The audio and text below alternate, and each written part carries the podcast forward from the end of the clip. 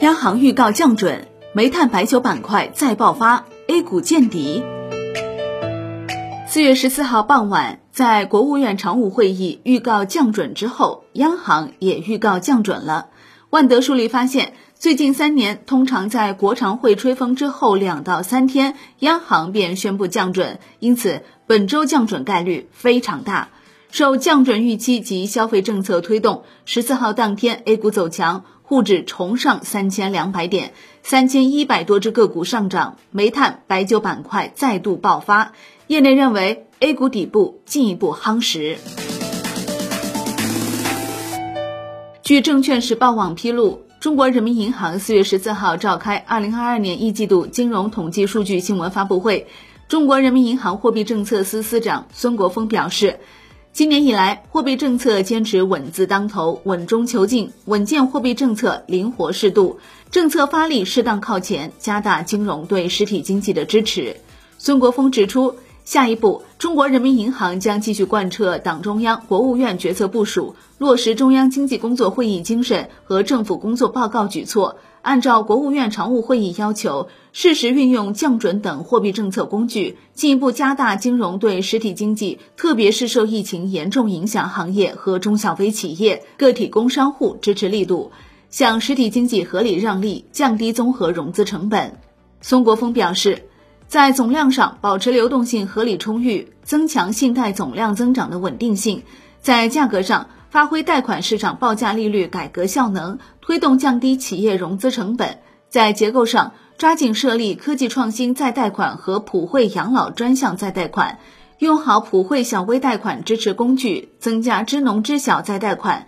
实施好碳减排支持工具和支持煤炭清洁高效利用专项再贷款。此前一天召开的国务院常务会议部署促进消费的政策举措，助力稳定经济基本盘和保障改善民生，确定加大金融支持实体经济的措施，引导降低市场主体融资成本。会议决定，针对当前形势变化，鼓励拨备水平较高的大型银行有序降低拨备率。适时运用降准等货币政策工具，进一步加大金融对实体经济，特别是受疫情严重影响行业和中小微企业、个体工商户支持力度，向实体经济合理让利，降低综合融资成本。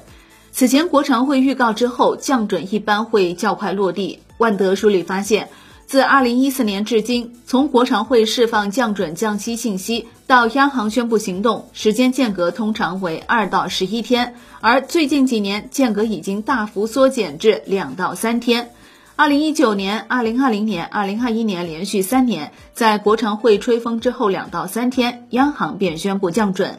多位市场人士预计，本周央行降准可能性很大。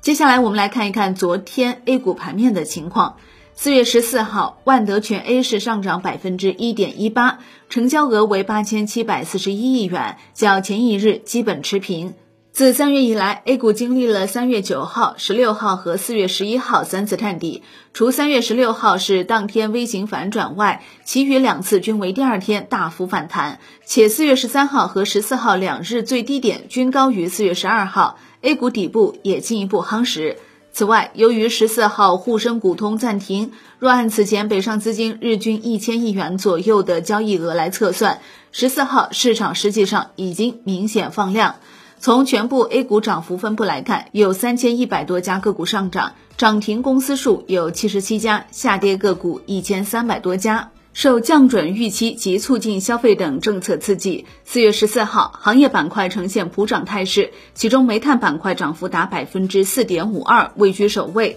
食品饮料、房地产、家用电器、钢铁、电子、社会服务等板块也涨幅居前。从涨幅居首的煤炭板块来看，安源煤业、云伟股份、山西焦化、平煤股份、浩华能源、电投能源等多股涨停。煤炭板块持续走强，中信证券分析其背后主要有四大逻辑：第一，煤价年初以来维持高位，市场对板块的盈利预期不断上调，板块估值水平处于低位，这是板块持续上涨的基础；第二，降准预期，基建稳增长，地产政策放松等预期有助于改善需求预期，提升板块估值；第三，海外油价是板块近期波动的主要推手，也推动煤炭股票上涨。第四，年初以来，煤炭板块涨幅居首，目前还有动量效应，不断吸引资金关注。